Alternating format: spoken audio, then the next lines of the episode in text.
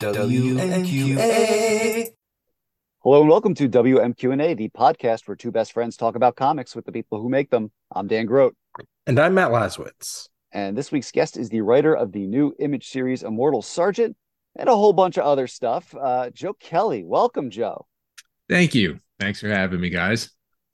So we'll give you the official first-time guest question. What are some of the first comics that you remember reading?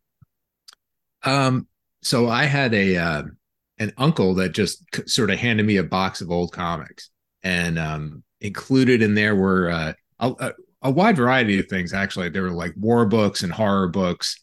The war books I didn't really read, but horror books there was Witching Hour, House of Mystery, so books that I still have, and a lot of Spider-Man, a lot of Superman.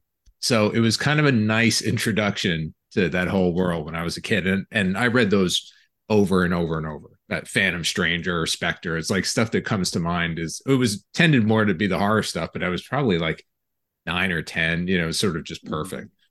And then the first comic I bought for myself was New Mutants 18. So Demon Bear. So it was literally like I was sick.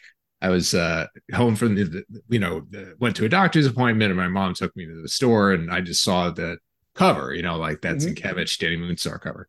And I was like, what is this? It doesn't look like any of the comics I have, and then bought it. And that was it. I was hooked. Kind of from that point on, I started buying my own books, and mostly was a Marvel zombie for a really long time. I was just X-Men, Spidey. That was my universe. Then in college, I think, just prior to college, the Dark Knight came out. And so that was a big gateway then into, there's this other adult side of comics I know nothing about. And then I had a buddy in school that just had a ton of DC stuff. So I was constantly borrowing his stuff. So that was, that's pretty much my intro, early days comics primer. That's good stuff. God knows all that Spidey and Superman would pay off later. And you got to work with Sienkiewicz later on, right? Only once. He inked the Green Lantern graphic novel that I did. So and I mean he's on my bucket list of people to work with. But he so to get to do that was incredible. But I would love to get full interiors by him too. Is it? A dreamy proposition. Wouldn't we all? Every time I'm at a convention and I see his gallery set up on the floor, it's one of those if you have to ask, you can't afford it things. I can only imagine if you're coming back from a doctor's appointment. I hope you weren't feverish, because you got to imagine reading Sienkiewicz while you've got a fever for the first time. It might have worked for me. It might have helped the whole thing congeal. But yeah, absolutely. I mean, it is those books that run specifically, it's got such fevery imagery in it, And I just remember this. There's a panel that I forget which issue it's in. I'm not good at issue numbers and stuff like that, but it's one where magic is she's seeing off whether it's into the future or just whatever. And her whole eye is just a giant spiral that just goes off the page, and it's fantastic. It's burned into my memory, because that sort of more expressionistic style really spoke to me. Although ironically, my favorite artist at the time it was Sienkiewicz and Art Adams. So I would the literal opposite ends of the spectrum, and but though I would pick up anything they did. Oh, yeah. So. Both beautiful in their own way. Absolutely. But you are here to promote Immortal Sergeant, which is a new Image series with your old partner on I Kill Giants, Ken Nomura. Matt, you want to go ahead and read the pitch for the listeners? Absolutely. On the eve of his unwelcome retirement, Jim Sargent, a.k.a. Sarge, a grizzled old-school detective, catches a break on a murder case that's haunted him for decades. Unfortunately, Sarge must drag his anxiety-riddled adult son, Michael, along for the ride, or risk losing the lead forever. Can this dysfunctional duo overcome their hang-ups, blind spots, and secrets to catch a killer? Sounds so good when you read it. That's what I do. I was gonna say, he gets it at least once a week. But, my first question out of the gate Is this series 8 or 9 issues? Because I've seen both, and Diamond's got to be wrong about one of them. Got it. It's 9. Yeah. Okay. All right. 9 issues, and it was originally, as often is the case, same with I Kill Giants, actually. It was intended as a graphic novel, but then when we, you know, the economics of the business and all that good stuff, doing the monthly really helps. So hence it is now 9 chapters. There we go. Okay. So what is the origin of this project? I think I read somewhere it has its roots in like a short story in a literary journal from like 2014. Is that correct? So yeah, that's part of it. The literary journal is called The Rattling Wall, and a friend of mine offered me an opportunity to write a story for it, which was great. It was the first prose thing I had ever done. And the Sarge story had been in my head for a very, very long time. And I had told her about it, and she thought it would be cool for me to write about that. But the roots of the story kind of, they're very personal. Like, it actually goes back to my life. My dad was a cop. He was a retired cop. Oh. And I grew up hearing crime stories like at dinner, you know, even though he had been retired and he'd been out of it for a long time. It was very common for us to be sitting there eating, and literally I would warn people that came over, but like, my dad might be like, "Hey, pass the cranberry sauce," and then you do, and then he's like, "Did I ever tell you about that guy we found who did himself in the basement?" You know, like he would do that. And my dad was also incredibly funny, so the sort of death's head humor that would come out of this stuff was very formative, both positively and negatively for me, probably in the long run. I had a therapist at one point was like, "Does that sound normal to you? Like being 9 or 10 years old and hearing about murder?" And I was like, "Oh, it was funny." So that kind of summed it all up. So a lot of this stuff, just from a where did the story come from, is kind of a dramatization of a lot of things that have sort of brewed between me and my dad. What does it mean to be like the child of a cop? What did it mean to be a cop, you know, for my dad, and living with the sort of stuff that he lived with. He didn't see, like, you know, big action. He was, you know, not a city cop. He's out here in Nassau County, you know, but he saw plenty. And, you know, you're held to a very high standard, but you're also dealing with the worst humanity has to offer in a lot of times. So it's complicated. And I wanted to tell a story for a really, really long time. My dad passed away 14 years ago, almost 15, actually. And it just took me forever to really finally sit down and write it. So, and then when I did, you know, Ken was clearly the guy, because he's just so masterful at the acting, and, you know, his style can have grit to it, but it can also be, you know, it also can lighten the mood, which is amazing. So, you know, after working together on Giants and a bunch of things subsequent to that, we always wanted to do more work together. And I'm the slow one in every relationship I have with every artist. And finally this thing was done, and happily he signed on to draw it. You know, so my dad was also a retired police detective.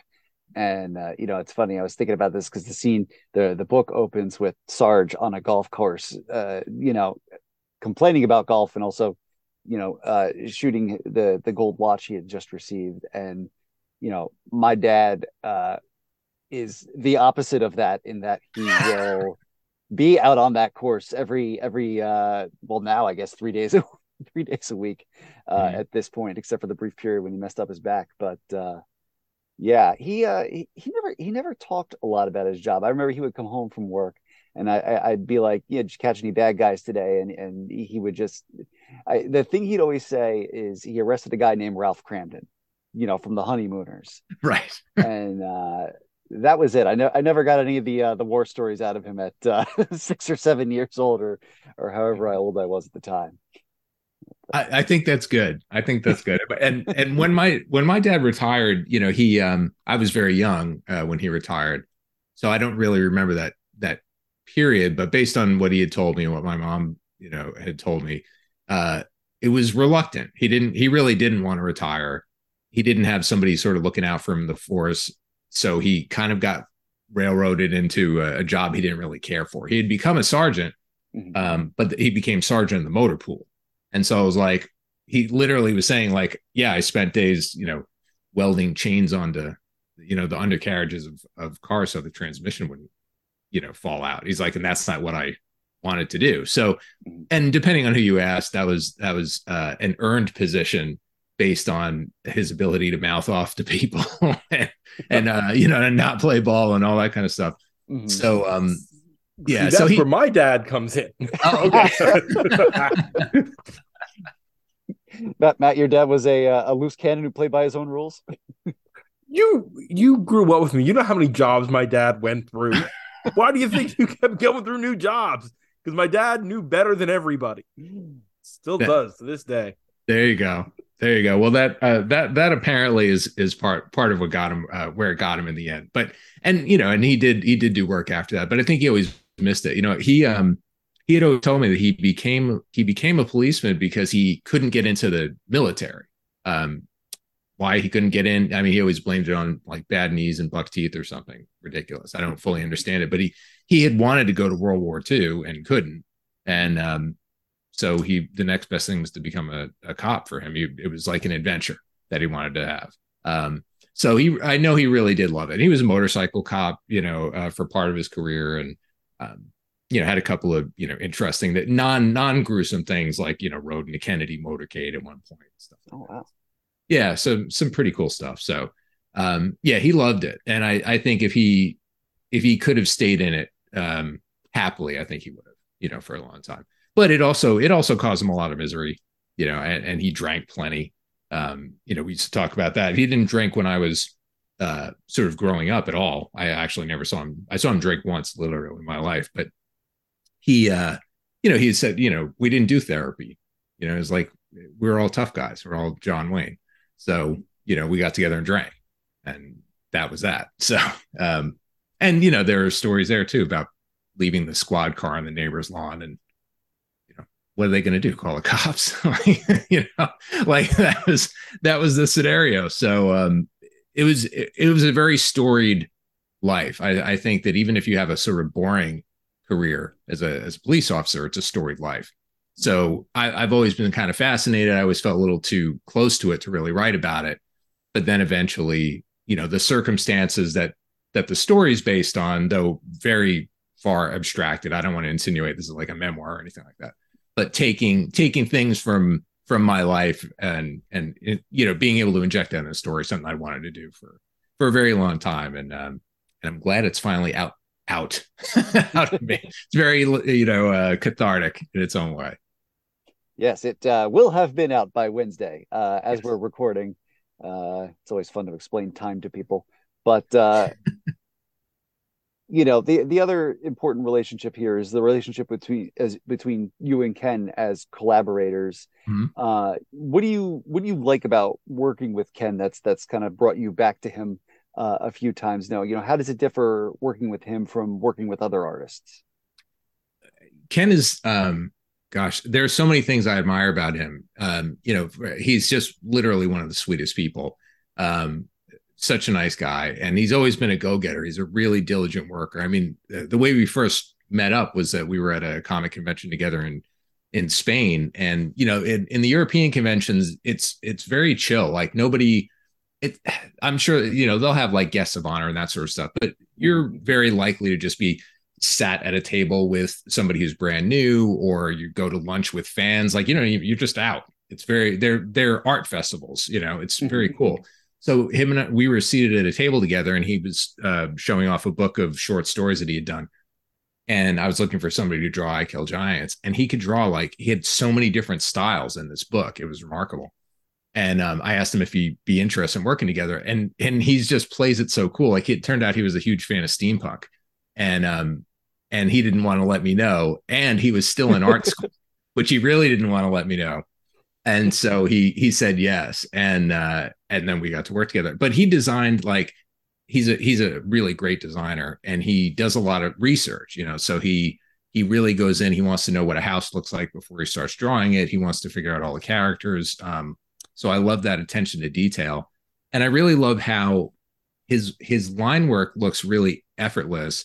And I think to sort of the untrained eye, it almost looks so loose, like he's not putting in any kind of, God, what's the right word?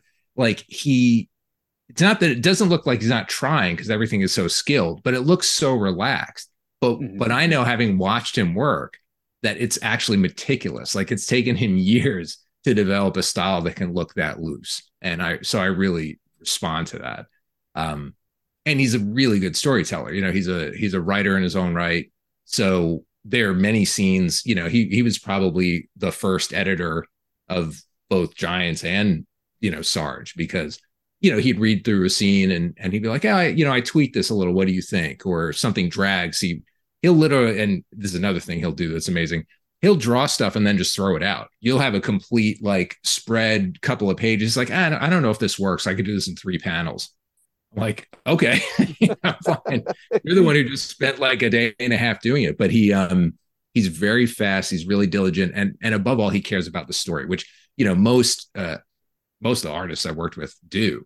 But I think he just takes it to the next level, and he just bleeds for all this stuff. He's just so diligent, and he's just wonderful. And I was just saying, he's a great travel partner. We've traveled around before together.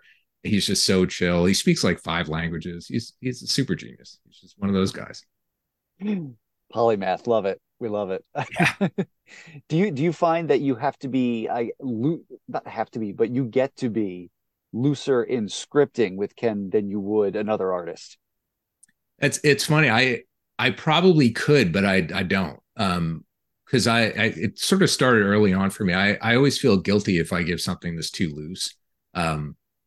A very long time ago, somebody who was an old timer I worked with had actually wondered if I could just call him up and like tell him the story on the phone instead of sending him a script. And I was like, yeah, I don't think that's what they're paying me for. I think I actually have to write the script. But even in the beginning, when I was sort of working in what's technically Marvel style, right, the plot style, I still put in dialogue. I still kind of was breaking out panels. You know, it just never felt right. I was trained as a screenwriter, so that's sort of my foundational understanding of writing. So I tend to be a little, you know, plenty meticulous, whether I'm working with somebody who needs it or doesn't. But I think with Ken, the caveat is that he can chuck whatever he wants. You know, that's the beauty of it. It's like some people, you're giving them the roadmap and you're like, please follow step by step these directions. And other people, you can give it to them, go, so here's how it is in my head. You know, it's important. Have fun, you know, and Ken is certainly one of those people. So we did get one Twitter question. A friend of the show, Asimov Fangirl, wanted to know about the decision to go black and white with this book. If that was, you know, just how Ken preferred to work, was, you know, a mutual decision. Hmm? You know? Yeah, yeah. I mean, I love his black and white work. When we did it on I Kill Giants, in part, it was because, you know, he basically was trying to figure out a way to work as quickly as possible, and also, you know, for free, basically. And, you know, he's co-owned the book, but he had to do it, you know, as while he was still going to school. And that's the beauty, you know, creator-owned books is a lot of times there's no money in unless there's money, you know. Mm-hmm. So he had asked to do it in black and white. And then because we just now are used to that, I think that was just sort of the automatic default mode.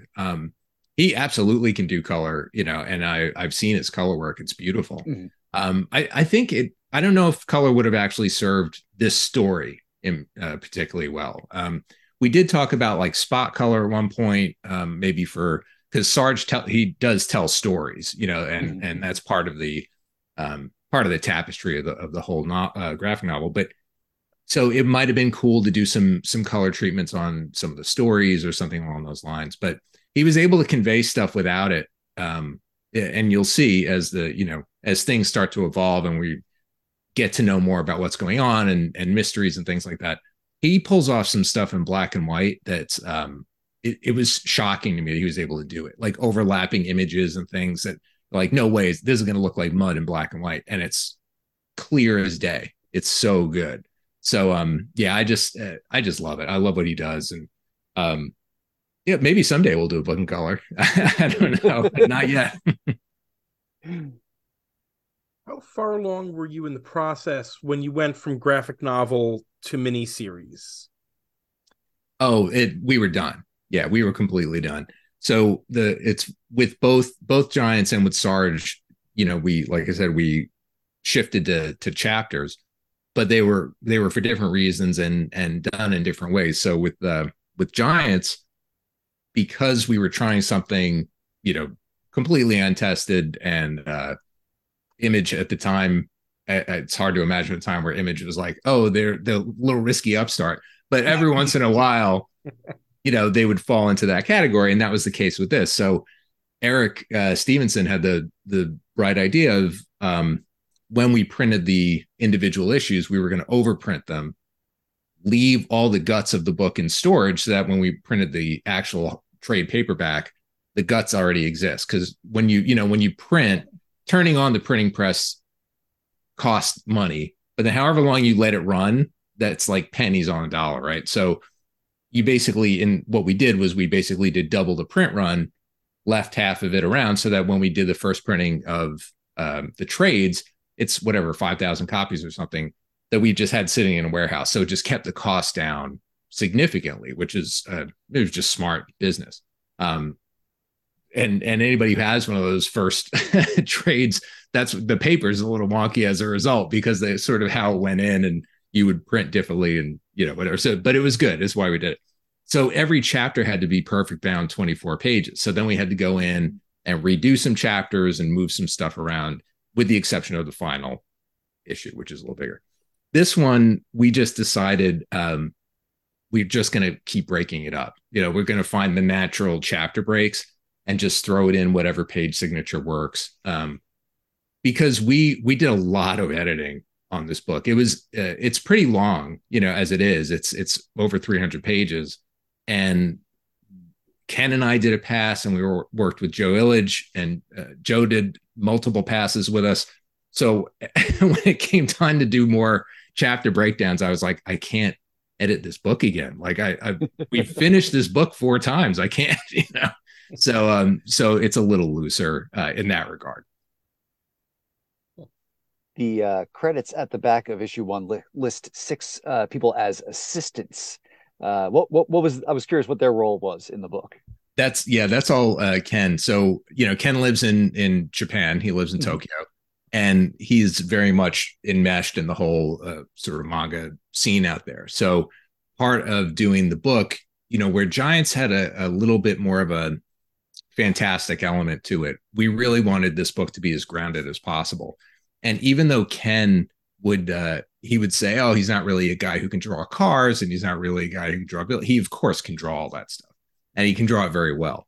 But he liked the idea of having assistants to help him with the backgrounds in the way you would do, you know, it, like many manga are drawn. So those are the assistants that help with inking, lettering, you know, getting stuff set up for him so he could really focus on storytelling. So, what's something that you got to do in this story, non-spoilery, that you haven't gotten to do in other work? Yeah, this, I mean, well, really digging in, like, as overtly as possible, coming close to elements of my own life. You know, I've written, there are characters that are based on amalgams of people all the time. You know, Blind Al maybe was a terrible cook because at the time I was newly married and my wife made cheeseburger helper and burned it or something. Like maybe that happened in real life. You know, I used to get asked in the Superman office, you know, how things are going at home because Lois and Clark were fighting. And it might be things that were directly said in my relationship. So, you know, I've done all those things and just, you know, abstracted them. And my parents and my friends have found ways into books before, but this was an opportunity to really take, I mean, some of the stories, like the stuff that Sarge tells, some of the stories are literally stories I heard a million times growing up. So they're almost verbatim, or at least to the best of my memory, how my dad would tell those stories. The character Sarge says things that directly came out of my dad's mouth that I heard multiple times. So it really was more. I try to infuse myself and the things that I'm thinking about and issues in my life into anything I'm doing, because though I have certainly done it, you know, the straight up roller coaster ride eventually gets boring for me. Like it's fun. It's great to do a big bombastic action thing, but if there's no like deeper themes or meat, you know, emotional meat, I find I lose interest. So I can only do that for a little bit of time. So this was like a lot of that, right? It's all this emotional baggage. And because it was cribbed directly from life, you know, it just sort of made it that much more kind of emotional for me to, you know, to sit down and do it. So I hadn't really ever done that before. I also feel like I'd never, you know, Giants is close, but this is about as straight a drama, you know, as probably I would get. You know, I Kill Giants has the, do you want to believe it's fantasy? Do you want to believe it's in her mind element, which is really important to me, the whole magical realism aspect of it. Sarge is, I think it's very funny. It's meant to be this kind of like dark comedy at different points. You know, it's got elements of a buddy story, you know, like a buddy cop story turned on its side a little bit. It's, you know, a road story because they wind up going from New York to Georgia during the course of this whole sort of manhunt and investigation. But, you know, but at its heart, it is a crime story, you know, and a father-son story. Like those are the two competing elements. So to really look at drama in that way and to sort of build a crime story, that was completely new for me and really a lot of fun. And the short story, the prose story that you'd mentioned in Rattling Wall, it was called SOS, and it's a scene that's in, I think, issue 4. It's I think was this particular scene that I had thought of a very long time ago, all played out in the road trip, you know. So I was again, my friend that asked me to contribute to the magazine, I was very, you know, appreciative that she let me just sort of do this, like, you know, it'd be like chapter whatever of a novel. Like here it is, a slice in the middle with a little bit of understanding kind of in the beginning of why you're there. So again, you know, and just trying to keep it real, you know, and trying to feel, you know, like I said, keep everything grounded, keep everything relatable so that, yeah, you're on a wild ride, but you would believe what's happening with all these people. You know, there's no superpowers, there's no nothing, there's nothing to fall back on. So it's and other than Ken's art, which luckily I can always hide behind. Just a cop with nothing to lose and 1 week till retirement. That's right. In that theme, you know, what are your cop shows, police dramas, procedurals of choice? It's funny. I'm probably really going to date myself by answering this question. I'm trying to think of the cop stuff that I like. You know, I mean, the things that I like tend to be really dark. You know, I mean, I'm Hannibal, you know, I think was especially the first season of Hannibal was like peak television. I love that show. What else are my procedurals? You know, well, you know, and then I'll take a Brooklyn Nine-Nine for sure. Like I also need the comedy part of it. Yeah. The part I was going to say is dating myself. You know, when I used to ask my dad, like, what were the good cop shows? He really liked Car 54, which I thought was interesting. Okay. But the one that he said was the most like real life, which so it has a fondness and spot in my heart, was Barney Miller, which, you know, you guys might be too young to remember, but it was a, you know, it was a sitcom basically, but it took place in the precinct. Mm-hmm. And just all the ball busting and all the like shit that cops do to each other, like that felt very real to him. So I have a special place in my heart for that. But yeah, otherwise it's probably movies. Like it's probably less TV. So, you know, like Seven obviously is, you know, top of the pile. I mean, you can't beat that movie. And LA Confidential is a great detective movie. I love Sicario, you know, so I do like the grittier, the first season of True Detective and the second season. Actually, I really enjoyed both of those. So yeah, I guess I do actually like more cop shows than I tend to admit. The Night Of was incredible. I don't know if you saw that on HBO. Oof. Oh, that was stellar. It's got one of the best John Turturro's acting bits, but it was, yeah, really, really great series. And then but you know, crime books, I don't really tend to read a lot of crime books. I was on you know, certainly after discovering him, on the Brian Bendis kick of like going back and reading his crime stuff, which was super cool. And I've read a little bit of the, you know, Ed's Brubaker's crime stuff, you know, so, but I don't know that I tend to pursue it in comics. Maybe one exception in manga is Monster. Yeah, I mean that, you know, the viewers at home can't see us all nodding, but Monster is a amazing, amazing story. And I don't know if it's technically, you know, crime in the traditional sense, but it's more psychological thriller. So that's probably where I wind up on the spectrum. You know, I like the psychological thriller stuff. So if that happens to have cops doing investigations, then I'm all in.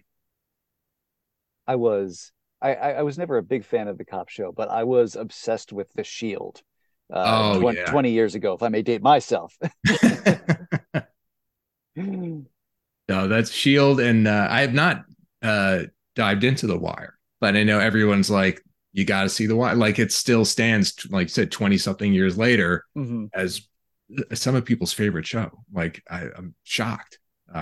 But it apparently still holds up, and you get to see badass young Idris Elba. So that's and once you've got through The Shield, you need to check Luther, his show on the BBC, which is tremendous. Yeah, and that's the sort of stuff I would like. I mean, I really do enjoy that, you know, broken, borderline, psychotic, you know, cop. Luther's right up your alley. Yeah, exactly. So I found this description of the in the book of the 1972 Cadillac Coupe de Ville, or actually, excuse me, I found this description of the 1972 Cadillac Coupe de Ville online on a website, which is, and I'm saying this for the listeners because that's the car that Sarge drives in the book. The 72 Caddy was the quintessential land barge. It floated along serenely and optimistically across America on the fresh and uncrowded interstate system. Its 7.7 liter V8 slurping a gallon of 39-cent gas every 12 blissfully isolated miles. They're Montian ass pros.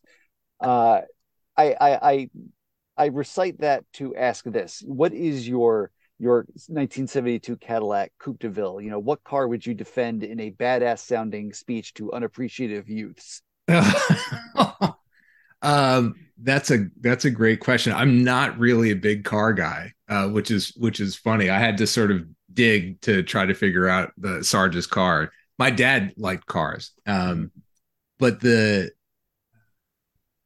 it's so not badass, the car I love, but it's a Volkswagen Vanagon. Because the Vanagon, I learned to drive on a Vanagon on a stick shift, and so I just loved that car. And my dad had a friend, he would trade motorcycles, and, you know, one day he'd show up with like a male Jeep, and we'd just drive that for a while. And then another week he'd show up with Volkswagen Beetle or Super Beetle with like a hole rotted out in the floorboard, so you couldn't put your feet down, you know, like that sort of thing. Or you could. And if you drove over a puddle, you would splash the person in the passenger seat. But the Vanagon just became like my high school car. And I forced myself to learn to drive stick on it. So almost killing it. And then I did actually kill that car. I drove it. That thing, you know, you talk about the DeVille guzzling gas. This Vanagon we had drank oil and just peed it all over the driveway. So, you know, of course, the old man would be like, if you ever see that oil light come on, you got to pull over immediately. And I literally drove a block away from my house. The light came on. I turned around to go back to the garage, and then it died. I seized the engine block. So that car has a special place in my heart. I don't know. It's not badass. But it's a beautiful example of a slice of time and adventure. And you know, we did not have the camper with the pop-up top, but if you do, that's even more glorious. And Sarge's car, I did go out with somebody once. Her dad had a Monte Carlo SS with a nitrous button in it. Oh, and that was pretty solid. Yeah, I was like, are we ever going to open that up and try it? But we never did. But it did have the nitrous button, and it was fun to drive like a muscle car, you know, that was fun. But for Sarge, it was just trying to come up with, you know, this vehicle that I think my dad would have appreciated for its preposterous size. You know, like that it is so like quintessentially American and of that time, that you would just have this rolling tank. And it just represents so much about the character and what he's like. So it becomes a, you know, sort of an external marker for him and on this journey. And the car's got a couple of special features. All of which I heard about in real life. One that was cut from the book just because it was just a superfluous scene. But there was a story about a guy who he was tired of getting people getting him with their high beams when they would drive up behind him at night. So he installed a spotlight in his rear view, in his back window. So if you came up to him with high beams, he would just blind. And I don't know if he killed somebody, but he definitely drove somebody off the road. And I was like, oh yeah, Sarge would have that in his car. So we have a whole scene of that, of him blinding somebody and driving them off the road. And then it didn't really get us anything, so we cut it. But that's the sort of stuff Sarge would do to his own car. So hopefully the Beast will get it some, you know, some love. I like that. It's like a vindictive Inspector Gadget. Yeah. My answer to the same question is also not badass. I put the 1985 Chevrolet Caprice, which is the station wagon with the wood paneling on the side. That was the teenage me's idea of a dream car, which probably says a lot. But I like the name Vanagon because it sounds like the van as its own distinct shape. And it also sounds like a third breed of less cool, but still awesome in their own ways, Transformers.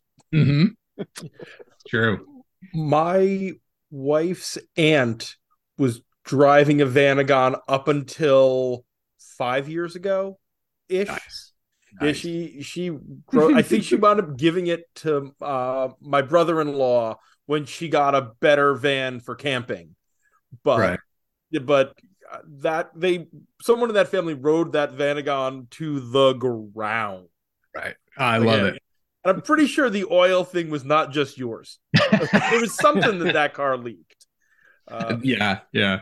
Well, I just love one of the things. I'm not a very technically savvy guy, especially when it comes to car stuff. But I like that I could open a Volkswagen engine at that time and know what I was looking at. Like it made me feel a little bit more in charge of my own destiny. I could at least hit the right parts with the tools.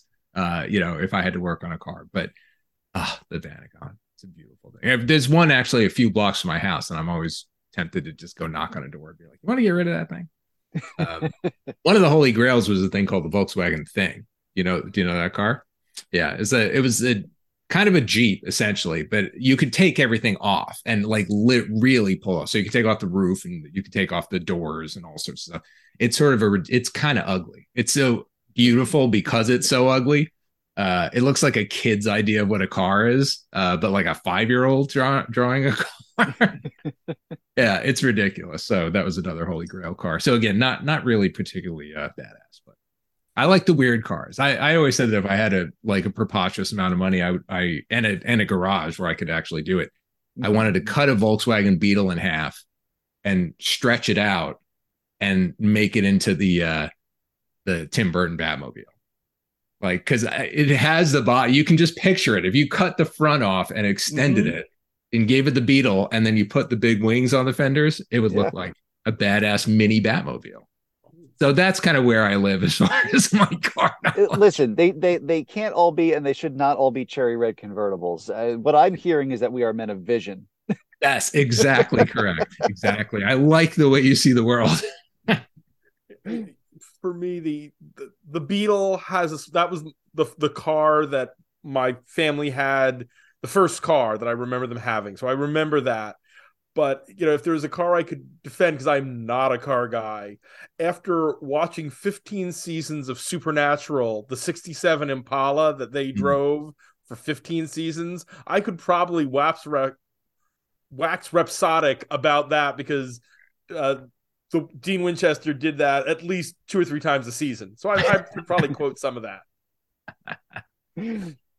Now, we still have to meet Michael, the son, at this point. He's sort of the other half of the equation, right? Mm-hmm. Yeah. So Michael, who's named after my older brother, actually, just because I'm lazy and I could not come up with another name. And I was like, I can't name him Joe. It's already embarrassing enough that I'm so much of my own life is in this. But Michael is he's a video game designer who hasn't really cracked making money yet. His wife is a lawyer, and so she's sort of floating him along. They have 3 kids, and but you know he's passionate about what he does, and he basically lives in a world that Sarge does not understand. You know, he's the opposite, polar opposite of whatever Sarge would have anticipated like a son would be. And so that's created a lot of friction throughout both of their lives together. And Michael is in many ways also the weird amalgam, Dragon Ball morph of me and Ken. You know, he sort of looks like Ken, definitely does not look like me because he has hair. But he and I'm glad we all have the memo. We all shaved appropriately for the yes. for the podcast. So yeah, Mike and I love Michael as a character. I mean, he is pretty neurotic. He grew up in the house that I'm describing. You know, like, and Sarge is much more overbearing than my dad was. My dad actually mellowed quite a bit. Part of the reason that he's named Michael, like I said, I have this older brother, but my older brother's 15 years older than me. It's from my dad's previous marriage. And many times over the years when we were talking about it, he would say, you know, we had different fathers, essentially, because he had him when he was still on the force, when he was still out there drinking, and married to his mother, who was a character in her own right. So they had he had a very different upbringing than I did. So I got the mellow version of my dad, which every time he would say that to me, I was horrified for him because I can't imagine what it was like. So Sarge is sort of imagining what that would be like. So Michael's been affected by a lot of stuff. He's very nervous. He really wants to impress Sarge all the time, and doesn't really know how. You know, he doesn't really have the tools, and Sarge doesn't entirely have the tools to sort of see Michael for who he is, even though he's, you know, a proper adult. You know, both of them are proper adults, and you know, just I want to totally talk about my dad the entire time, but because it's sort of critical to the story, you know, my dad was very supportive of me, especially once he realized I was able to make a living at it. But prior to that, he was still mostly supportive. My mom was a little bit more encouraging about creativity. My dad wanted me to be a plumber, mostly because he said everybody has to take a shit. So that was his reasoning, is that you will never go out of business. Everyone has to take a shit. That was the sort of sage wisdom my dad would pass along. So true, you know, certainly true. But I was not cut out for that stuff. So that relationship, you know, once I bought my first house, and my wife's a guidance counselor. So Miss Millay from I Kill Giants is based on my wife. And she's always had benefits, of course. So, you know, that's probably the greatest thing that any creative person could marry into. Somebody who's supportive and has benefits. So, you know, when we were able to buy our first house, that's where my dad was like, oh, you actually make money doing this comic book stuff. I was like, yeah, it's kind of been paying the bills. So that's, you know, again, the foundation of the relationship in the book. But my dad was much more understanding and supportive and very proud. You know, he would tell anybody who would listen, and also people who wouldn't. He was proud. Was it a conscious choice to hold the introduction of Michael back for the second chapter, or is that just sort of how the story built out? Yeah, he was certainly not going to be. I mean, so if you picture the whole thing as a graphic novel, he shows up in chapter 2. And so it just paced out this way, you know, once we chopped it up into chapters. It was the natural break. But we really needed to get grounded on who Sarge was first. You know, he's so larger than life, and you have to sort of inhabit his orbit for a little while before we bring in, you know, this very highly effective Yeah. Okay. And I think also it just sets you up too, because I think, you know, I hope people find Sarge at the same time sort of funny, charming, but also a little, you know, discomforting. Like he's very abrasive, and he, you know, says it like he sees it, whether or not that's good, bad, or indifferent. So if he makes readers a little uncomfortable, the second you see Michael, you have an ally, you know? And so you needed to have Sarge for a little while, because Michael is like, oh yeah, I get it. And Michael's wife, Val, she really gets it, and she doesn't tolerate Sarge's bullshit. So, you know, so Michael's always kind of caught in the middle of, you know, this guy he loves and admires, but also fears and hates, and is defending him from, you know, other people who, you know, would happily stab him in the heart because he's a pain in the ass. You know, as much as it's a father-son story, the women in their lives are really critical. So Michael's wife, Val, and Rhoda, his mother, and Sarge's ex, they're really pivotal to sort of understanding, I think, how these guys cope with life, how they cope with one another. I've always just found, I find relationships, of course, interesting. I mean, it's just, you know, the root of everything that, you know, that we do as writers. But, you know, familial relationships, obviously, is always good drama to mine.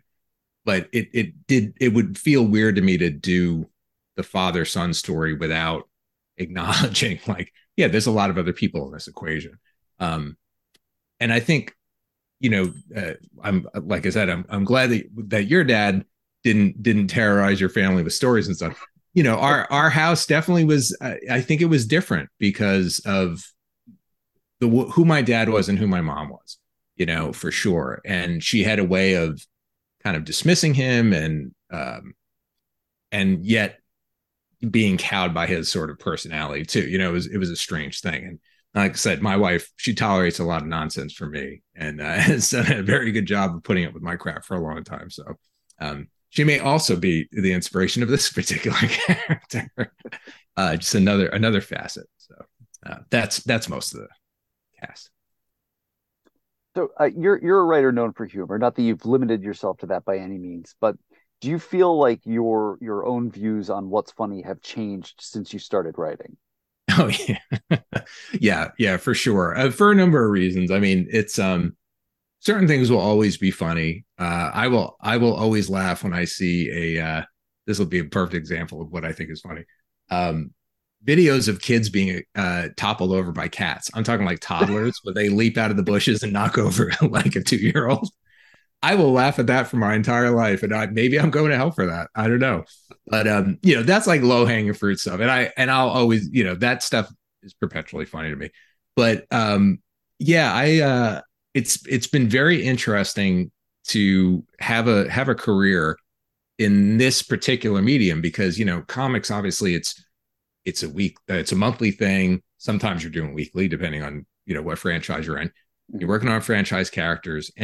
And if you've been around long enough, you know, 25 years, which I'm thrilled and proud of, you know, you're a different person. You know, I was in my mid to late 20s when I first started in this industry. So the things that, you know, every time they collect like Deadpool, there's a disclaimer, you know, and now it's like the official Disney disclaimer that you'll see like on Disney Plus shows about like, this was written at a different time. And, you know, certain things are bad and will always be bad, but we didn't want to change it. And I've written stuff about my old writing, you know, because there is stuff that I was not particularly sensitive about, or, you know, had that, you know, that position of entitlement and not paying attention and not worrying, right? It's like, oh, it's funny, it's okay.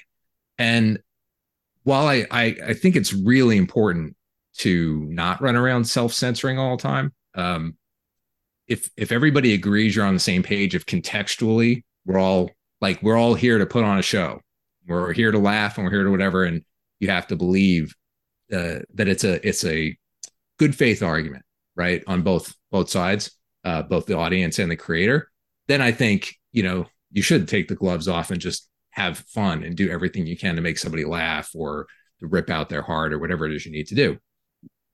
But then you have to acknowledge that we live in a time where it's not always a good faith argument. It's not always a good faith conversation between people, and stuff can be taken out of context and et cetera. So to that degree, I think I pay a little bit more attention. I'm a little bit more thoughtful about the stuff that I write. And Sarge is especially like that because, you know, he is an older fella and he is very much set in his ways. And there's a lot about the world that he chooses not to understand and doesn't understand, you know, most of which I think I've sort of posited within the story is being on the job, you know, like when most of what you're confronted with is kind of the worst of humanity. I do think that it, you know, people don't call the cops to say thanks, right? It's like you get called because there's a problem, and that gives you a certain perspective, you know. And my dad was no saint. I don't think he was a bad person by any stretch of the imagination, but he definitely had his prejudices. He definitely had things that he was trying to work through, as I think many people do in those fields, whether it's police, fire, EMTs, you know, like you're responding to crises. You just see all this stuff. You essentially build up PTSD every day, and then you just have to go back to work. You know, it's tough. So, but I also don't want to make excuses for bad behavior either. And I think you'll see as the story evolves, there's a lot of different angles. So some things that I might have just taken as sort of funny, we really scrutinized. We took a look at. We showed the book to a lot of people, friends, trusted friends. You know, Ken got a lot of feedback from people. Having Joe Illich come on and edit with us and do some extra work with us was incredibly helpful, because there were things that I really was just like, what are you talking about? Like, this scene is not bad to me in any way, shape or form. You're like, well, that's because you're a white guy and you're 50 years old. Like, here, let me tell you what I see here. And it was really incredible to get that stuff. It wasn't so much about humor. And the beautiful thing about Joe is that Joe is a crime fan. Like, he's a huge crime fan. So he knew exactly what we were going for. He completely understood the point of view. He knows, he's known me forever. So we were able to really dive in. And I always felt like anything we were doing was helping the story at large. It wasn't just like, you know, we weren't trying to sugarcoat things. We weren't trying to just, you know, pass the PC police or anything like that. We really wanted to make sure that the story was served properly, and that we didn't have things in it that were so jarring or distracting that would pull people out. And Joe was really instrumental for that. So not as much as on comedy as some other sensitivity stuff, but, you know, comedy once in a while. That's probably the more serious tangent I took than just talking about, oh, fart jokes aren't funny anymore. But it's, you know, it's probably where I'm at. And now, you know, I think about it in terms of humor. I think about it in terms of stories in general. Like, what do I want to read, you know, and what do I enjoy watching? Like, I watch a ton of anime. Most of it is, well, I wouldn't say most of it's uplifting. My Hero Academia just took a really dark turn. But the, you know, like My Hero, you got My Hero on one side. It's like, you know, the best version of like, take all the Marvel universe and throw it into the anime pot. And it's all about helping each other out and hope and all that stuff. And then there would be, you know, much darker stuff like Chainsaw Man that I'm watching. And I can go to either pole as long as something's being said. You know, and that's like I was saying before, like the roller coaster ride is fun, but if My Hero was all roller coaster, I wouldn't watch 5 seasons of it. I have no interest in that. It's really finding like, oh, hope in the darkness and all that sort of stuff. Like, there's actually something in there. There's a spark that I love. And Chainsaw Man's like that too, even though it's not apparent at first. There's stuff in Chainsaw Man I find hilarious because I was a 16-year-old boy and I remember what it was like, you know. So, and yet my son oddly, can't stand, the main character. It's hilarious. He's like, I hate him. He's a piece of garbage. I'm like, no, he's just horny. And like, he's just a horny idiot, but he is kind of terrible. And I love that, you know, I'll take that any day of the week. And I like that we get to talk about what does that mean, you know? Mm-hmm. So yes, long-winded answer to saying, yes, I do think about things differently. I do think a little bit differently about comedy now, but funny is funny. You know, it's I'm working on something that's not comics related, and it's been great. It's with a writing partner who I had not ever worked with previously, and she's a very funny writer. And to navigate jokes, you know, in the 21st century has been great, you know, because she's got like no filter. So we just go at it, and I love it, you know, and you just kind of know, like, even if something, you know, a little dangerous is probably good. Like, I'll still go for that.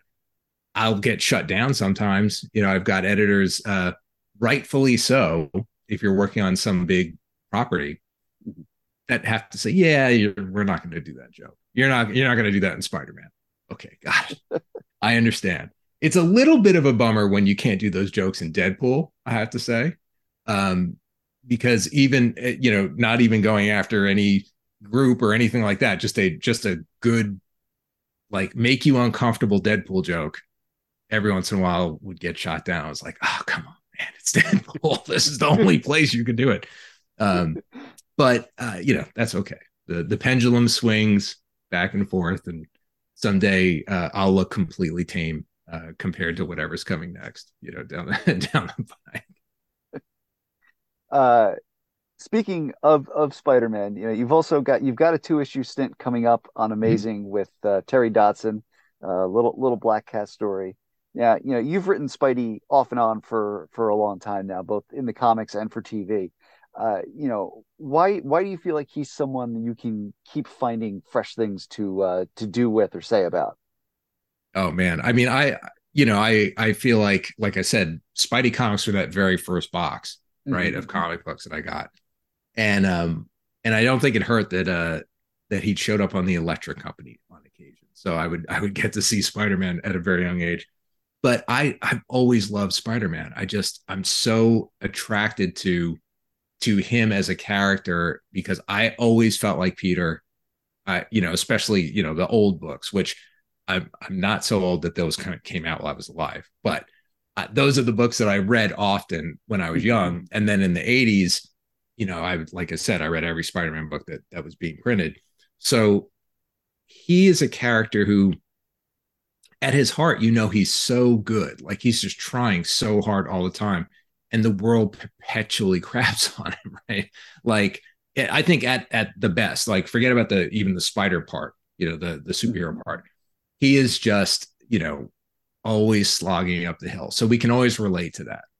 And with great power comes great responsibility, you know, is probably one of the best, you know, not just, you know, mottos of all time, right? I mean, it's just, it's so clear, it's so succinct. I'm sure Stan heard it from somewhere else and adopted it for Spidey, but it fits so perfectly. And that tragic backstory propels him all the time. I think I'm also somebody that's driven by guilt, so I've always related to guilt in Spider-Man. And then the powers are just fantastic, because he's amazing. He does all this incredible stuff, but he isn't Superman. Like, he's not indestructible. So he gets his ass handed to him all the time, but he always gets up, you know, and I love him. I think he's the ideal modern superhero, you know, like, I don't know, you know, Superman was an ideal of a certain time. Batman's an ideal of another time. You know, maybe a darker time. I don't know. But Spidey, I think, just transcends. I think he just always works. And of course, he's funny. So then you've got the comedy and you've got the quipping. We all wish that in the, you know, the heat of the moment, we knew the right thing to say. He always does. You know, that's incredible. He never winds up in the stairwell later being like, oh, I should have said that to the shocker. Like, no, he's totally ready. He's never that one Seinfeld episode where George has to deal with they can't come up with the comeback until later. Exactly. He's never had that. I forget the French term for the stairwell comeback or whatever it is, but yeah, he's always on the ball, you know, and he's just fantastic. He's just fantastic. So, and I think because of, you know, again, for better or for ill, the way that characters age in comics, it's, for me, you know, I have my younger version of Spidey. I've got my sort of more mature version of Spidey, and, you know, more mature, like, I don't know what canonically how old he's supposed to be, but he fits in a slice of life that mentally I feel like I am, whether or not, you know, I know it's not actually true, but so it's easy for me to sort of channel that uncertainty of life and trying to make your way and making mistakes all the time, and, you know, all that sort of stuff, whether it's him in high school, college, or sort of out in the world.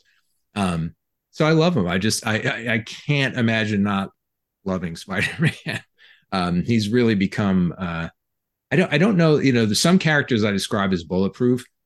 I'm not entirely sure that Spider-Man is bulletproof. I do think that there are ways you could do Spider-Man that would break him.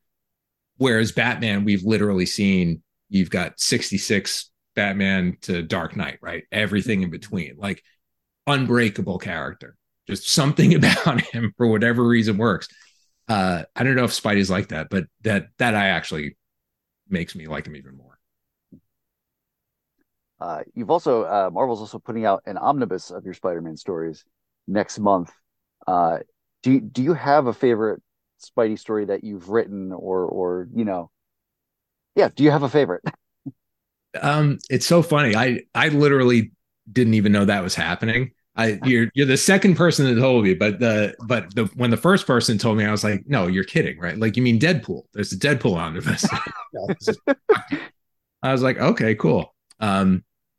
I getting to work on the book on the monthlies was amazing. That was such a great time period, and everybody who was in the brain trust at that time was so cool. Like, you know, it's one of the last comic book rooms that I was in. You know, it was a while ago, and it was a while before COVID, but, you know, where you really were going in and we're meeting each other in New York and having a really good time.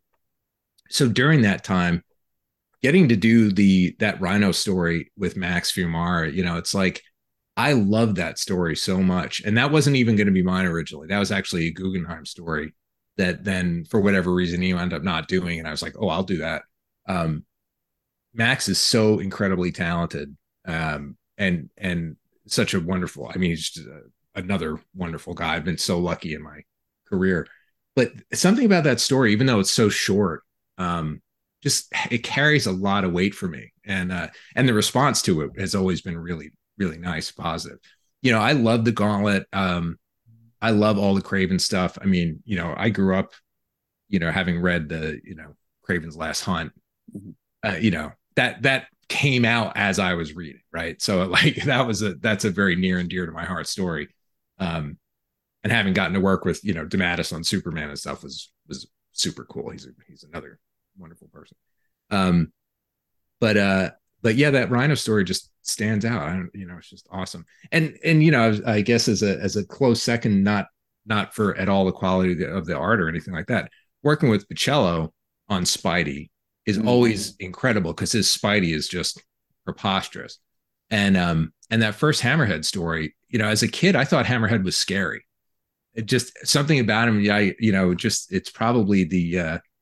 You know, I mean, like, literally the Hammerhead was freaky to me. And I'm sure it was it's probably animated very oddly in the old cartoon. But to get to do that with Chris and make him scary as hell and just have him this murderous, you know, thug with an adamantium skull, it was like, sure, like, bring it on, Chris Pacello. So, yeah, I've been lucky. I honestly, I don't know if a lot of people say this or not, but I have been incredibly blessed in that almost across the board. And I've been doing this for a while. I have gotten to write the stories I wanted to write, you know, like sometimes, yes, there's committees involved. You're working with other people's, playing with other people's toys. Right. Mm-hmm. So at the end of the day, they're not mine. And that's fine. I get that's part of the job, but the good stuff would come out of those rooms. And that's the stuff we got to work on, you know, whether it was, you know, Superman or Spidey or whatever. So I've been really lucky. You know, there's a couple of hiccups in the career where that maybe wasn't the case, or something got derailed, or we didn't get to finish or whatever. But that Spidey run was so fun. I mean, and then of course getting to do Spidey Deadpool was like its own special joy. You know, Nick Lowe, who's been my editor on Spidey for most of this stuff, all of it, I guess. he's so enthusiastic and smart and giddy, and he comes up with, it'll be one of those, like, you're pulling me back in kind of moments, where he'll just call me. He's like, I know you're busy, but, and then he'll just say, Chris Pacello nonstop. I don't know what it means. Do you want to work on it? I was like, yes, I don't know what that means either. Or he's like, I have an offer you can't refuse. It's Ed McGuinness, Spidey, Deadpool. Yes, of course. Like, of course I'm not saying no. You're kidding me. So he's been the, the puppet master. Pulling me back in. So, and I'm so grateful. I'm so grateful because it's, I'm proud of all the stuff I've gotten to do, but the fan in me to get to write Spidey, always the kid in me. It's like, you wrote Spider-Man. And that's and to know that it's being collected into an omnibus is hilarious to me. So, so it's good stuff. One throwback comic that I did want to know about, not non-Spidey related, but, so in 2006, you wrote Superman Batman Annual 1, which is a retelling of the first time Batman and Superman meet, and guest starring some ne'er-do-wells from Earth 3, in which we learned that the Deathstroke of Earth 3 is in fact Deadpool. And Ed McGuinness is drawing this as well. Was this a difficult gag to sneak past editorial, or was everyone in on the joke there? No, everybody was in on the joke. It was at a time where it was considered a harmless joke, which is good. As long as no one tells Rob Liefeld. Right. Yeah. Well, and the funny thing, I feel like I've seen Rob post things recently about like the timing of Wade Wilson versus Slade Wilson or something. I always thought it was just a known thing that he just, based the name on Deathstroke. I just assumed that was true. So whether or not it is, I leave for Rob to decide, but that was certainly what we thought it was when I was working on that annual. And it's like always a cold war, right, between Marvel and DC, and depending on how diplomatic relations are going, you can like get away with some stuff or you can't. And and that was a time period where we were able to do it. And I'm trying to remember, Matt Idelson had come over from Marvel and was working on DC and over at DC. And, it just helps grease the wheels from all that stuff. And then with Ed, it was a no brainer. One of the beautiful things about working with Ed is I literally can just be like, what do you want to draw? And they'll be like, oh, I like Deathstroke, and be like, okay, cool. Well, work in Deathstroke, we'll figure it out. And it's always good, because he's Ed, and when he's, I try to do that with anybody that I work with on one of the franchise things. What do they want to draw? Because they have to spend a lot more time with it than I do. So they sure as hell better be having fun, But yeah, it was everybody was in on the gag. Overall, how does your TV writing inform your comics writing and vice versa? Oh, that's a great question. It's funny. Writing for comics is good and bad training for writing for other media. So where it's good is, especially if you're on a monthly book, getting real deadlines, understanding the consequences of what happens if you miss, the types of, visual storytelling, which is it's not prose. It's not writing for theater. It's a very distinct mode of storytelling. Comics absolutely can teach that. Learning to collaborate with people is huge, right? Because again, it's not a novel. Maybe in my head is some, Fabergé egg, and then I hand it off and I, get an avocado. Like it's going to be what it's going to be. And then you get that second bite at the apple, right? Where you get to do some dialogue pass at the end. So those are all positives that directly can translate to other media, whether it's, animation, video games, live action. But where you can get, where it's bad is, so there's no real format, right, for script writing for comics. You can do whatever you want. And like, Alan Moore famously, it's like, oh, if it takes 6 pages to describe one panel and I want to describe every book on the shelf, whatever, you can do that in comics. And, obviously it would only be tolerated from Alan Moore. I've written some longish scripts in my day, but, usually because they look like movie scripts and I'm putting the dialogue in. I'm more guilty of too much dialogue than too much set description. But you can do that, right? You don't have to worry about the sort of page a minute rule of thumb. You don't have to think too much about cost. You never have to think about cost, right? The artist is going to draw what they're going to draw. You know, Ken might have extra assistance if I need a big landscape with a cityscape with all sorts of people. Maybe that has an impact on budget, but generally it doesn't. You try to pull that same stuff in any other script writing, it's just getting cut. Like, there's no question. So you can develop this sort of bloated writing style that does not translate well, you know, in other media and dialogue too, because the written word is so different than the spoken word. You know, there's stuff that when you read it in the script or you read it in a comic, you don't think twice about it. Totally reads fine. Then you hear it out loud and you're like, oh, that's terrible. Or you can just get away with so much less, you know, because you can trust the actors, you can trust the performances. So that's an interesting learning curve. Now I feel like so many writers are sort of, they move between different media that I don't think there's a hard and fast rule anymore of like, oh, if you're a comics writer, you're one type of writer. But there was a time where that was the case, you know, for sure. And comics writers really were looked down on almost virtually across all other media because it was like, oh, it's comics, you know, like that was it. And even though almost everybody in all those other media were being inspired by the work of comics, like there is no question. I mean, you just take, you know, Sandman, right? It finally hits TV, but Sandman has infused many things. Dark Knight has infused many things, right? Akira, like you just go back, all these things have infiltrated so much other media. But you get one of those comic book writers to like work in Hollywood in the, you know, late 80s, early 90s, into the 2000s, it was like, ooh, no, that's not going to happen. Thankfully, that time has passed. Not, you know, then it's just up to, is somebody a good writer or not? But yeah, so they do inform one another. Like I said, you can pick up good habits from either one. But I'm glad that I was trained up as a screenwriter because of a certain like economy of language and kind of worried about structure more than anything else.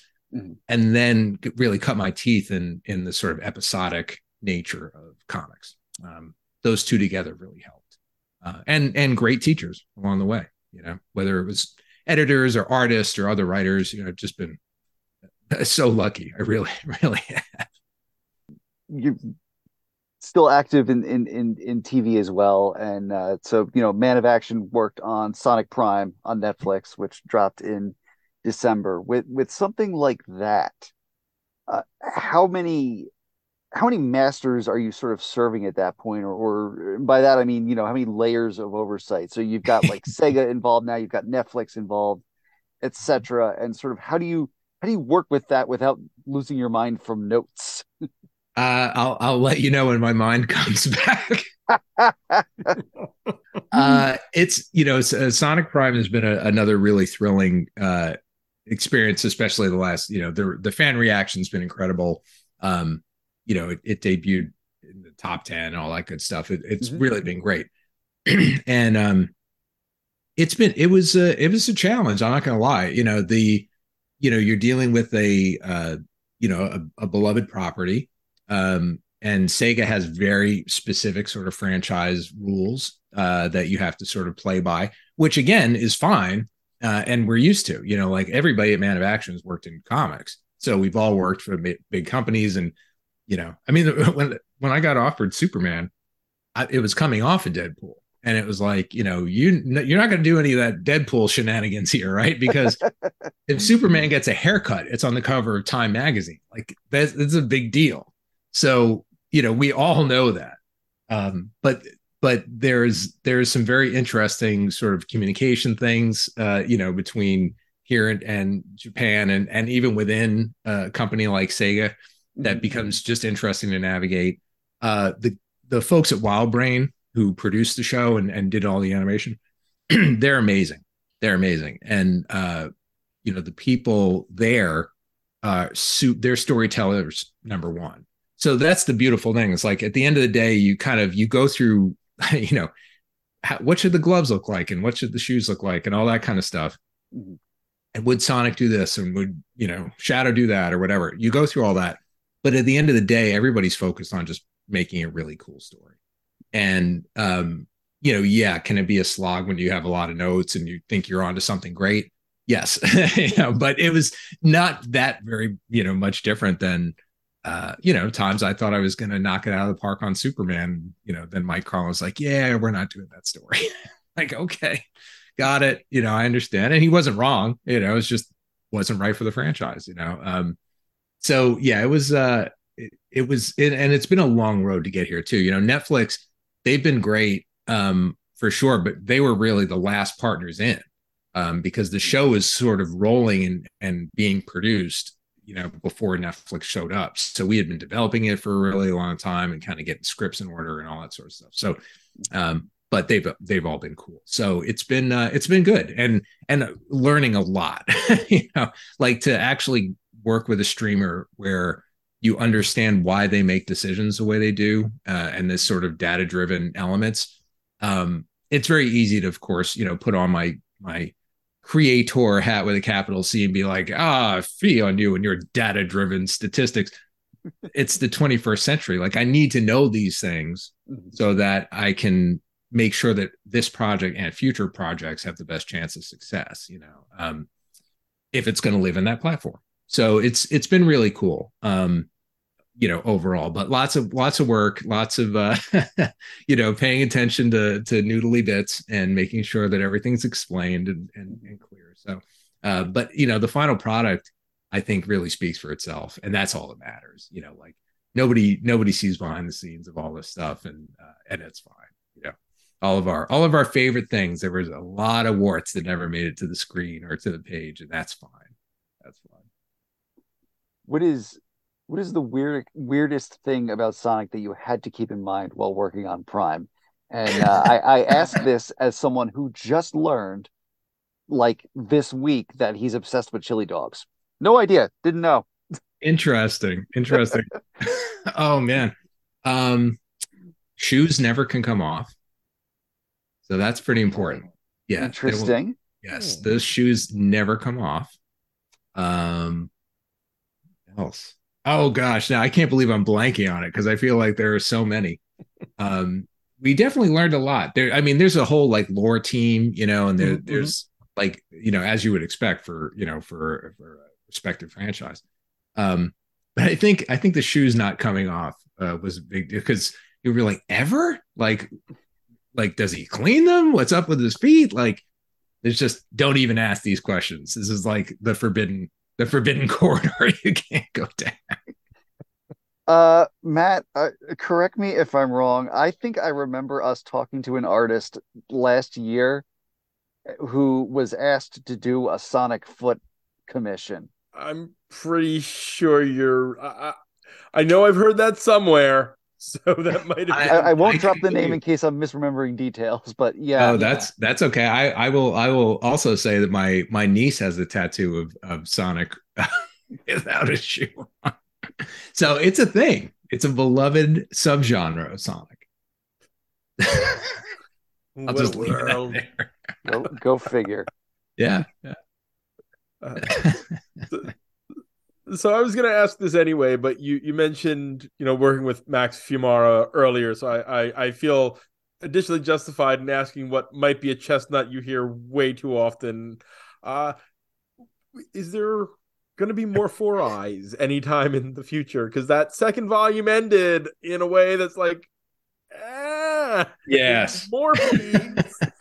Very last episode of Alf.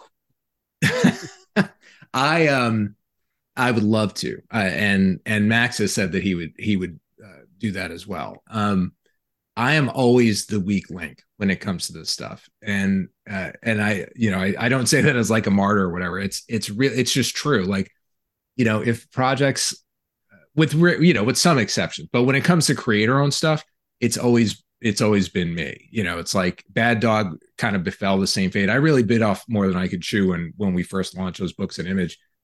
I Kill Giants was done when we first kicked off. So to sort of hit that, I didn't have to worry about a monthly grind. We just released it and it was already finished. But Four Eyes and Bad Dog, you know, were more of a challenge for me. So, you know, we were able to get those first two volumes out. I love Four Eyes. I mean, Max is like, you know, again, he is so brilliant. And I think one of the nicest things that anybody ever said about that book was that they thought it was written and drawn by the same person.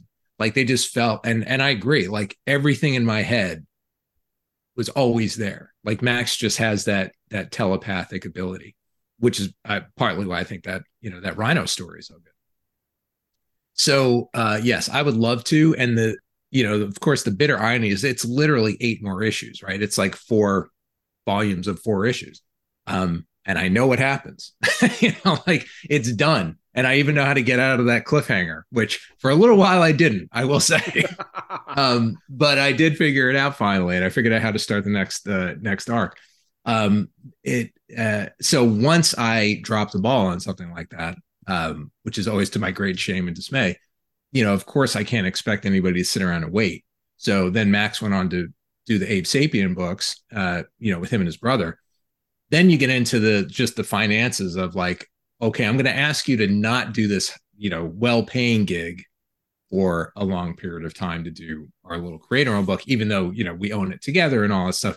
It's a big ask for somebody. So the answer is yes, I would love to. And I really hope it's going to happen. I did have a fantasy that, because we were trying to sell that also in Hollywood for a while, that if we could get it optioned, then that would be a way to sort of foot the bill to kick through. And we tried a couple of times and we had some very cool people connected to it, but it did not get up that particular hill at that time. So that was a bit of a bummer, but I would love to. I love that story. I love the ending. I love Enrico, like everything about it. I love, and just to see, you know, see more Max. So, I always take those things in the spirit in which they are intended, which is, you know, love. It's good. It's good to be reminded, a nice kick in the pants. Go back to your babies. Take care of them. Take care of them, babies.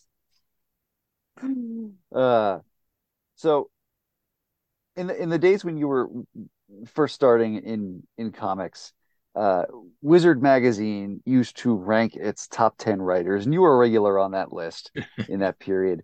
How much attention did you pay to that as a gauge of anything? Oh gosh, that's so funny. I definitely, you know, so the internet was in its nascent stages, right? Yeah, speaking of babies. Yeah, exactly. And we used to do AOL like live chats, right? That's what we would be doing. So I'd be like typing as furiously, you know, quickly as possible to try to answer questions. But I didn't, there weren't really message boards or whatever. So I sort of decided early on in my career that I was not going to go down that rabbit hole, whatever form it was, because you have to take the good and the bad in equal measure if you choose to do that. And once you open that door, you know, I mean, you guys know you put work out there into the world. So you're just opening yourself up, whether it's like a well-intentioned, like, not my favorite episode. Like, it's just it's a thorn that like sticks. And then, but if you get a whole, you know, thicket, it's not a good way to proceed. So, so I tended to stay away from that stuff with a couple of rare exceptions, like, Action 75. I was like, I want to see how people respond to this and, you know, I Kill Giants and stuff like that. So when the top 10 list was coming out, it was sort of shocking to me to be on it. But I was like, all right, well, this is cool. Like, it's sort of preposterous or whatever. Let's see how high it goes. Like, it didn't make any sense to me because I was so new, you know, and Steve Seagle loves to tell a story. You know, Steve and I are like best friends, and we met on the X-Men. We've been buddies ever since. And he was like, well, I just knew that you had never done any work. And all of a sudden you're on the X-Men. And I've been in the industry already for 10 years and nobody gave a shit. So I just wanted to hate you. now here you are, and you know, my best friend. So it was this weird thing of like, I don't deserve to be in this company of people, but sure, like, go ahead. And I did look, and I the highest I ever got was number 2. I'm not going to pretend that I don't know, because of course I did pay attention. And then my star fell down the chart, and I was like, okay, now it's done. I don't have to think about it. You know, like it was becoming a thing where I was like, oh, am I ever going to be the number 1 writer? And it was just silly. You know, it was just silly. But it's easy to get caught up in that stuff, though, right? I mean, we're all we're all humans and we all like have our own little craving of attention and stuff like that. And I'm a sucker for awards. You know, I used to, you know, as much as I don't like, we're in the middle of award season, right? For, you know, for TV and movies and stuff.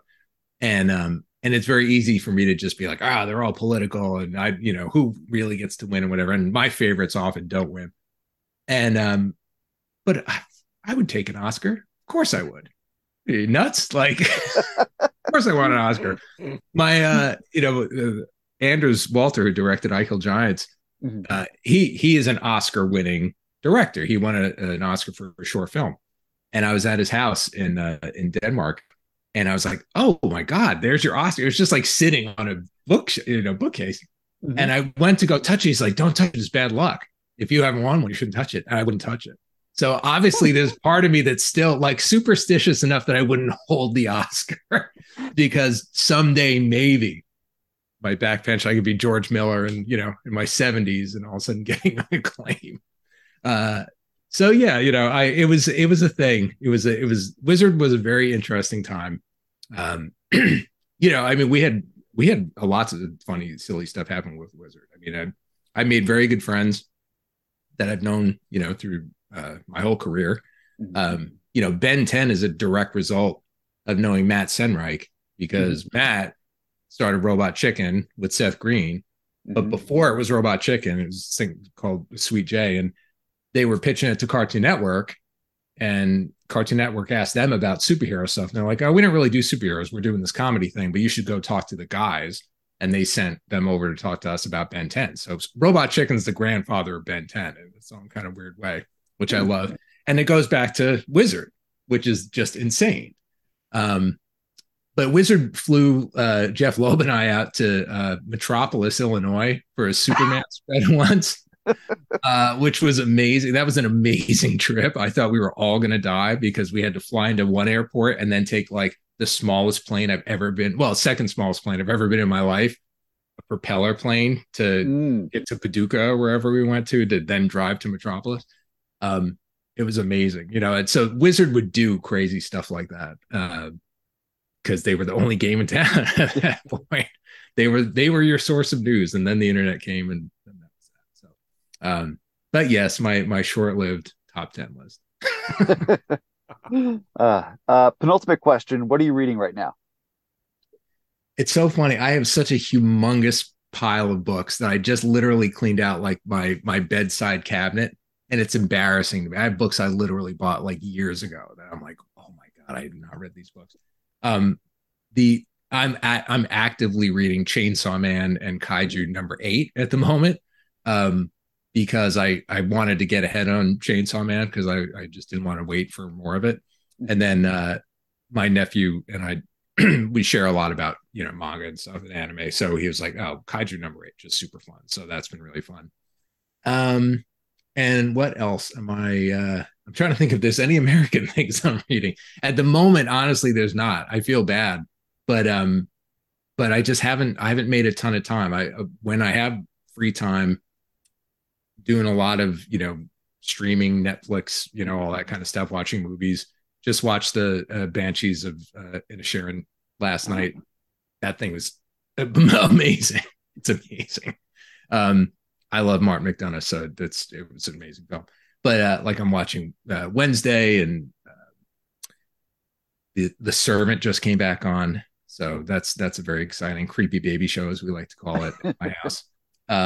But yeah, I'm bad on reading, and I play a lot of games, so that's the other, you know, I've been playing Elden Ring with the help of my nephews, who are also adults, you know, they're not like 10-year-old nephews, they're in their 30s, and they helped me kick ass in that, and a game called Inscription, which is a pretty whacked card game, but I love it. And then and a lot of Marvel Snap, I have to say. Oh, who isn't? Oh, yeah. I feel like I'm reading comics because of how much Marvel Snap I play. That game is so addictive. It's remarkable. It's remarkable. But yes, I do feel bad. I've fallen off the bandwagon a little bit, and also with just prose, you know, just novels in general. the same nephew just sent me a book that he just finished, a proper, prose book, and was telling me how great it was. And I was just like, what is this thing again? This book you speak of? It's been a while, so I'm hoping to get back into it. But yeah, and other, other hobbies kind of, some of that time. But I, it's funny picking up those, the two manga has kind of gotten the bug back, which is good. They're so short too, right? I mean, it's like you burn through them, and so the weekly fix is kind of like, oh, now what am I going to read? So that giant pile of stuff, I'll probably start digging through first before I buy anything new. It's mostly, there's a lot of Saga in there. There's a lot of Remender books in there, because I was really enjoying Deadly Class, and so it's going back. Some of the stuff is going back a ways, because literally they've been sitting in a drawer for so long. Joe, this has been a fantastic time. Final question as we release you back into the world. How can people follow you online, keep up with the Immortal Sergeant and everything else that you're doing? Well, yeah. Well, thank you guys again for this. It's been super fun. And I appreciate the support and all the great questions. So thank you so much. You can find me online. My handle is @thatJoeKelly. Because there are other Joe Kellys that you may or may not know. One of them is a famous baseball player, and I can't tell you how many people will be like, Joe Kelly was trending. I thought you were dead. I'm like, yes, luckily that was not me and not while I was trending. And then there's another Joe Kelly who I'll tell you this quick divergent story. So Joe Kelly writes, he wrote How I Met Your Mother. Oh. And he's one of the head writers of Ted Lasso. And he used to live in New York, lives in LA now. And when he was in New York, he did a little work on Saturday Night Live. Mm-hmm. So in the Writers Guild, all this stuff is supposed to be very clear and separate. And every once in a while I would get a check, and it was like $100, $80 check and be for Joe Kelly. And I'm like, what is this for? And then I look, because it wasn't animation. Mm-hmm. And it was for Saturday Night Live. And I'm like, well, this is ridiculous. So I would call them and tell them. And for years, this went on, and it was never like big money. And then one time there was a check that was like a couple $100. And I was like, all right, this is preposterous. I've called the guild. It's not getting fixed.